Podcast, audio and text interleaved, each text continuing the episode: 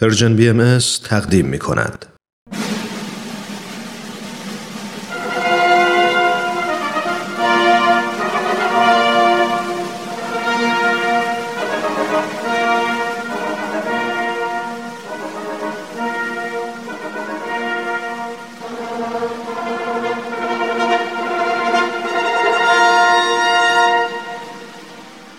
تاریخ به روایت مورخ من کتاب تاریخ نبیل رو از ترنم دوستم گرفتم که بخونم. این کتاب یه قسمت از تاریخ ایرانه که تا حالا نشنیده بودم. کتابو که باز کردم خود نبیل که اونو نوشته شروع کرد با من حرف زدن. خیلی عجیب بود ولی خیلی هم برام جالب بود. این تاریخ یه بخش از کاری از گروه نمایش رادیو پیام دوست. تهیه کننده و کارگردان امیر یزدانی. فصل دوم.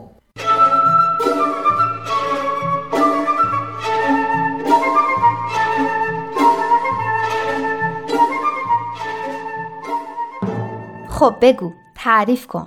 گفتی به غیر از شیخ احمد احسایی و سید کازم رشتی کسای دیگه هم بودن که به نزدیک بودن ظهور موعود بشارت می‌دادن. تو خیلی از شهرها و روستاهای ایران حتی کشورهای دیگه.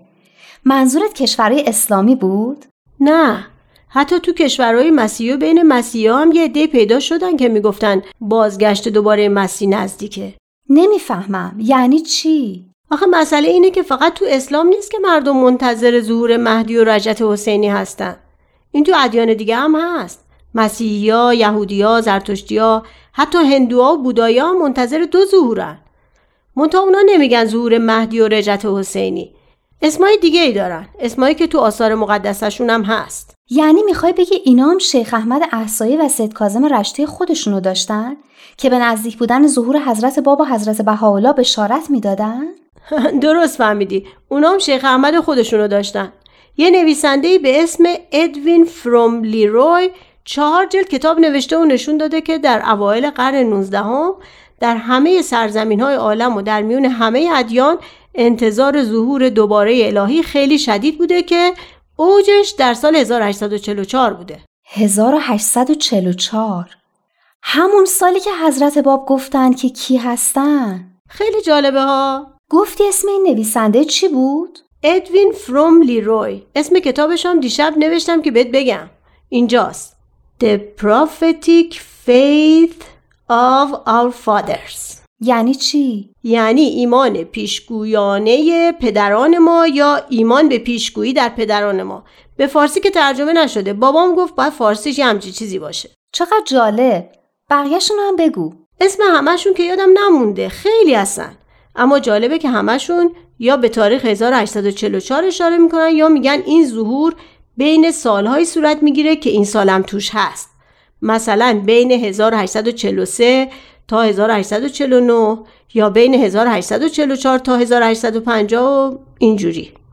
یکیشون هم که کشیش بوده و همه جا سفر می‌کرده. حتی به کنگره آمریکا هم میره و بشارت به نزدیک بودن ظهور حضرت مسیح میده. خیلی عجیبه.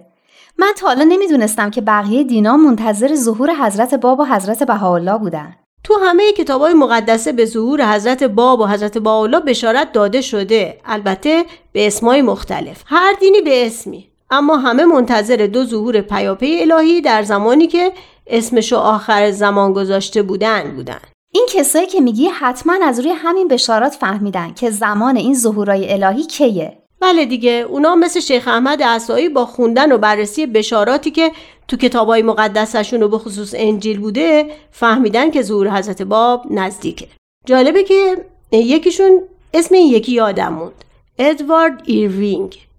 که خیلی هم آدم دانشمندی بوده. چقدر کتاب نوشته. به نزدیک بودن ظهور حضرت مسیح بشارت می‌داده و می‌گفته مسیح نه اونطور که مردم فکر می‌کنن از آسمون و سوار بر ابر بلکه مثل دزدی در شب ظاهر میشه. مثل دزد؟ حالا چرا مثل دزد؟ این تو انجیل هست که حضرت مسیح مثل دزدی در شب برمیگرده. یعنی هیچ کس متوجه اومدنش نمیشه.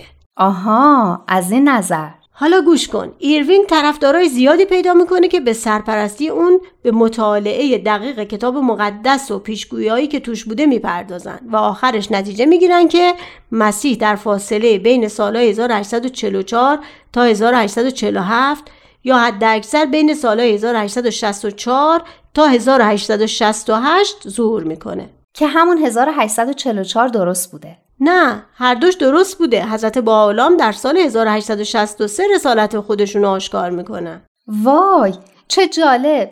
یعنی اینا هر دو تاریخ رو پیدا کرده بودن. دقیقا. اما هنوز از اینا جالبتر ویلیام میلر بوده. میلر به پیشگویی های مربوط به ظهور دوباره حضرت مسیح خیلی علاقه داشته. دو سال تموم روز و شب کتاب مقدس رو مطالعه کرده بوده. میلر هیچ جا از مطالعاتش صحبت نمی کرده تا اینکه یه روز که کشیش کلیساشون قایب بوده ازش می‌خوان که به جای کشیش وعظ کنه و اونم صحبت می‌کنه و از بازگشت دوباره مسیح و تحقیقاتش حرف می‌زنه. صحبت های میلر با استقبال زیادی روبرو میشه. همه می‌خواستن در این باره باهاشون صحبت کنه و خلاصه به جای مختلف سفر می‌کرده و درباره نزدیک بودن ظهور حضرت مسیح سخنرانی می‌کرده. میلر کم کم پیروان زیادی پیدا می‌کنه و نهزتی به اسم نهزت ادونتیست ها شکل می‌گیره. کلیسای ادونتیست رو قبلا شنیدم. خیلی تو این کتابا هست. یعنی همینه که تو میگی؟ آره دیگه همینه. حالا اینو بشنو.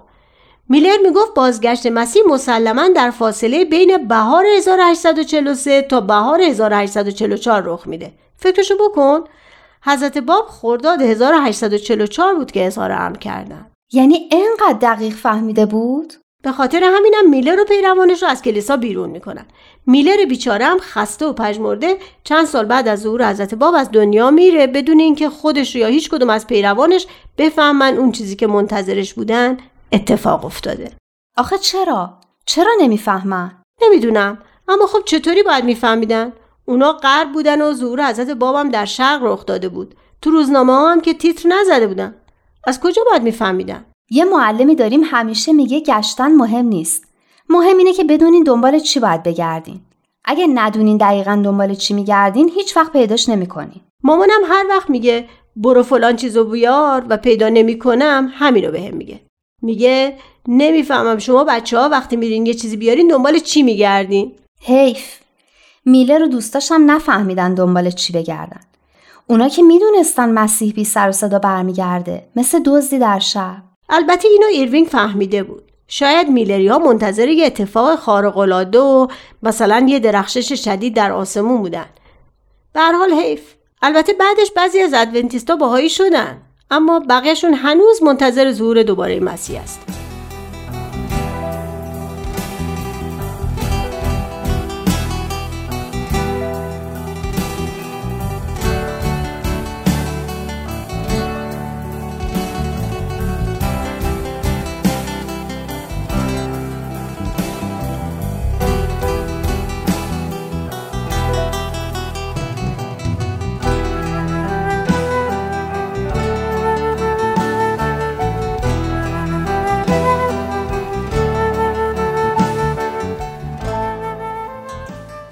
جناب نبیل الله و ابها. بیاین که امروز وارد قسمت جالب ماجرا میشیم. اونجایی که ملا حسین وارد تاریخ میشه. الله و ابها دخترم بله شیخ احمد احزایی همانطور که گفتیم شاگردانش را به سید کازم رشتی سپرد و به مکه و مدینه رفت و در آنجا وفات کرد. سید کازم رشتی رو هم با دشمنا و حسودایی که دوروبرش رو گرفته بودن تنها گذاشت. بله سید کازم رشتی تصمیم گرفت حمایت چند نفر از علمای بزرگ ایران را جلب کند. برای این کارم ملا حسین رو انتخاب کرد. ملا حسین اول به اصفهان رفت به دیدار سید محمد باقر رشتی. حالا چرا سید محمد باقر رشتی؟ چون همشهری خودش بود؟ چون سید باقر رشتی از قبل ارادتی به سید احمد احسایی داشت. و از شیخیه به حساب می آمد.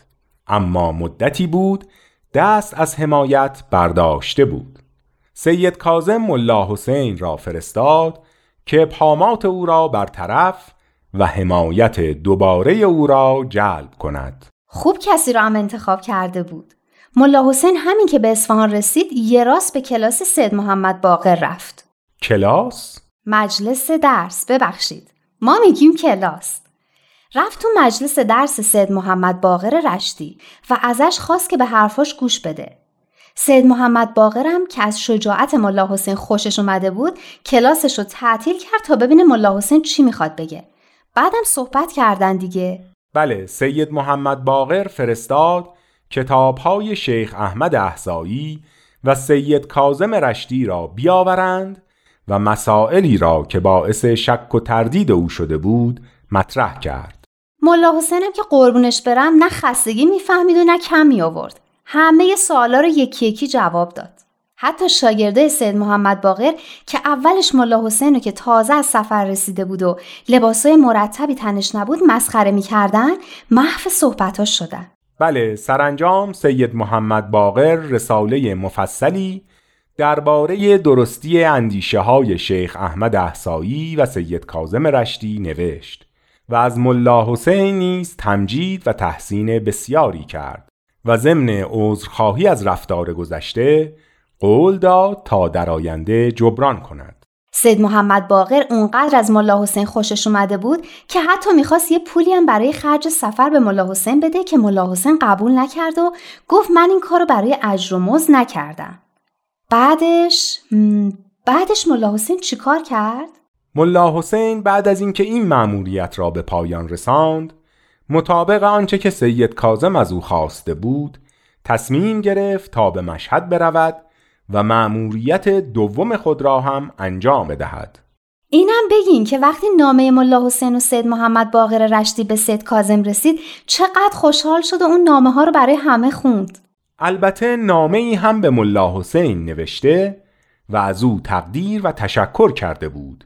که آن را هم برای شاگردانش خواند. راست میگی.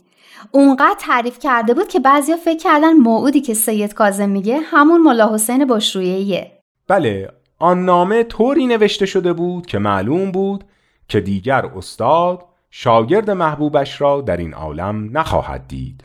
باری سید کازم میکوشید پرده خرافات و اوهام را کنار بزند و مردم را برای ظهور موعود آماده کند.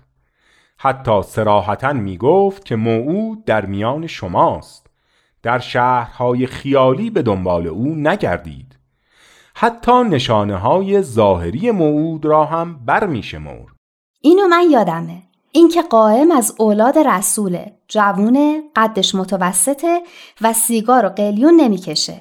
مرحبا. باز بعضی شاگردها فکر کردند که شاید خود سید کازم موعود است.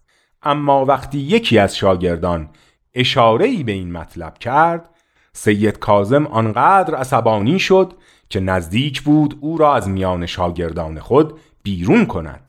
بیچاره سید کازم از دست بعضی از شاگرداش که هم چیزی سرشون نمی‌شد و هم خیلی ادعا داشتن و دنبال جاه و مقام بودن چه عذابی که نمی‌کشید. یکیش هم همون کرمانیه که سید کازم بهش می‌گفت دجال اسمش چی بود؟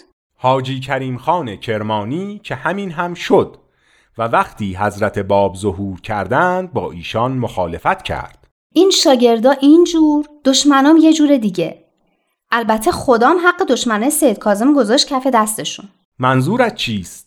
اون موقعی رو میگم که دشمنای سید کازم تو کربلا شورش را انداخته بودن و با وجود وساطت سید کازم دست از فتنه و فساد بر نداشتن. تا اینکه ارتش عثمانی اومد و یه قتل و غارتی راه انداخت که نگو و نپرس راست می‌گویی. در آن واقعه حتی از صحن زیارتگاه ها هم خون جاری شد. تنها جایی که مردم در امان بودند خانه سید کازم رشتی بود. سید کازم به شاگردانش می گفت که بعد از قائم قیوم ظاهر می شود و پس از باب جمال حسینی پرده از چهره می اندازد. آن وقت معنی کلمات شیخ احمد بر شما معلوم می شود. اینو خوب یادمه که بهشون می گفت دست از محبت موعود بر نداریم و اونقدر به جستجو ادامه بدین تا شما رو به عنوان یار و پیرو خودش قبول کنه. می‌گفت خوشا به حال اونایی از شماها که در راهش کشته بشن. راستی یادم اومد که اون دفعه گفتین سید کازم رشتی از ظهور حضرت بهاءالله هم خبر داشته. بله حتی در کتاب شرح قصیده و کتاب شرح خطبه خودش هم با کنایه و اشاره به نام حضرت بهاءالله اشاره کرده است. سید کازم در سال 1259 هجری قمری سه روز پس از بازگشت از سفر سالانش به کازمین در کربلا وفات کرد. یعنی یک سال قبل از ظهور حضرت باب در شیراز.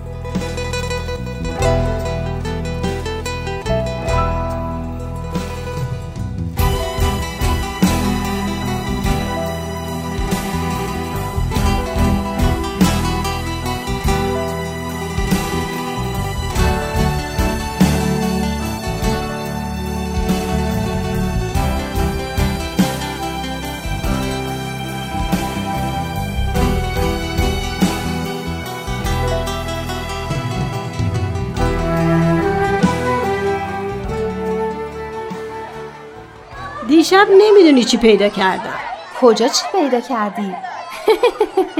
هرچی هست باید نصف کنی چی رو نصف کنیم؟ ها نه بابا چیزی که پیدا نکردم تو کتاب حضرت باب یه چیزی پیدا کردم که خیلی جالب بود مگه دیروز نگفتی که یه عالم درس دارم بخونم؟ نشستی واسه خود تاریخ خوندی دیدی؟ دیدی ترنم خانم تاریخ چطوریه؟ درس و کار و زندگی و از یاد آدم می‌بره درس و مشق که نمی‌شد کاریش کرد آخر شب یه فصل خوندم. این فصلش درباره کسانی بود که در شرق به ظهور حضرت باب بشارت داده بودن حالا ببین وسطش اسم کیو نوشته بود. بذار خودم بگم. اسم اون جدتون که تو روستا می‌رفت سر جاده که ببینه خبری از ظهور موعود شده یا نه. درسته؟ آفرین. واقعا مغزت خوب کار می‌کنه البته جد ما نبوده اما باعث ایمان پدر پدر بزرگ بابام همین کربلای علی سنگ بوده. البته تو روستاها که می‌دونی همه با هم فامیلن. گفتی اسمش کربلای علی بوده؟ آره به بابام که گفتم گفت خودشه. البته این که می‌رفته سر جاده رو مادر بزرگم تعریف می‌کرد. تو کتاب ننوشته بود. تو کتاب هست که کربلای علی عبادت زیادی می‌کرده و به علت صفای قلبی که داشته فهمیده بوده که زور موعود نزدیکه و به همه هم می‌گفته. بعد که خبر زور حضرت بابا میشنوه بلافاصله ایمان میاره. پسرش سفر علی هم ایمان میاره. که بعدا تو قلعه شیخ تبرسی شهید میشه. قلعه شیخ تبرسی؟ بذار خودم بگم. همون قلعه توی مازندران که بابیات توی محاصره دشمنا میفتن و از خودشون دفاع می‌کنن. بابا دست مریضا چه خوب همه چیزو بلد شدی. منم باید بیام کلاس جناب نبی باشه تو هم بیا. حالا بقیهش رو بگو. هیچی جالبش اینه که برادر همین کربلای علی هم از کسایی بوده که به نزدیکی ظهور قائم بشارت می‌داده. اسمش کربلای ابو محمد بوده. دو تا پسر این کربلای ابو محمد هم تو قلعه شیخ طبرسی شهید میشن. گفتی به غیر از شیخ احمد احسایی و میلر و ایروینگ تو ایران هم خیلی ها بودن که به ظهور حضرت باب بشارت می‌دادن. آره خیلی بودن. تو غرب هم به جز میلر و ایروینگ خیلی ها بودن. اینا رو هم من یادم مونده بود وگرنه خیلی بودن. اگه اسمشونو می‌خوای تو برات بنویسم. اما تو کتاب دکتر محمد حسینی هست. بعدا خود کتاب رو بهت میدم بخون. اما چون می‌دونستم امروز سوال پیچم می‌کنی اسم اونایی رو که دیشب خوندم نوشتم. برای خودم هم خیلی جالب بود. اولیش ملا عبدالکریم اردوبادی بوده. این آقای اردوبادی در کنار رود ارس مردم رو به نزدیک بودن ظهور موعود بشارت می‌داده. در کنار رود عرس؟ رود مرزی شمال غرب ایران درسته؟ آره حالا اون موقع رود مرزی بوده یا نه نمی‌دونم اما اینش جالبه که حضرت باب مدتی در ماکو و در نزدیکی همین رود زندانی بودن از اون جالبتر این شعر حافظی که میگه ای سبا اگر بگذری بر ساحل رود عرس بوس زن بر خاک آن وادی و مشکین کن نفس راست میگی؟ حافظم می‌دونسته؟ برای همینم بهش میگن لسان الغیب حافظ تو خیلی از اشعارش به ظهور حضرت بابا حتی ظهور حضرت بالا اشاره کرده. بابام همش رو حفظه. تازه عطارم بوده. تو این کتاب از عطار و یه شاعری به اسم شانمت الله ولی هم اسم مرده شده. بابا منو گیج نکن. یکی یکی بگو. اول اینی که الان گفتی. اسمش چی بود؟ ملا عبدالکریم اردوبادی. این آقای اردوبادی به نزدیک بودن ظهور قائم بشارت می‌داد و ده ها هزار نفرم مرید شده بودن. اونقدر که دولت روسیه تزاری نگران شده و اونو به ورشو تبعید کرده. با این حال دست از کار نکشیده و همچنان به ظهور موعود بشارت می‌داده و باعث ایمان آوردن عده زیادی به حضرت باب شده. بقیهشو تو راه خونه بگو. همهشو باید برام بگی یا. خب؟ تا حالا فقط دو نفر رو گفتی. ملا عبدالکریم اردوبادی و کربلای علی سنگسری. اصلا نگران نباش. اسم همشون رو یادداشت کردم.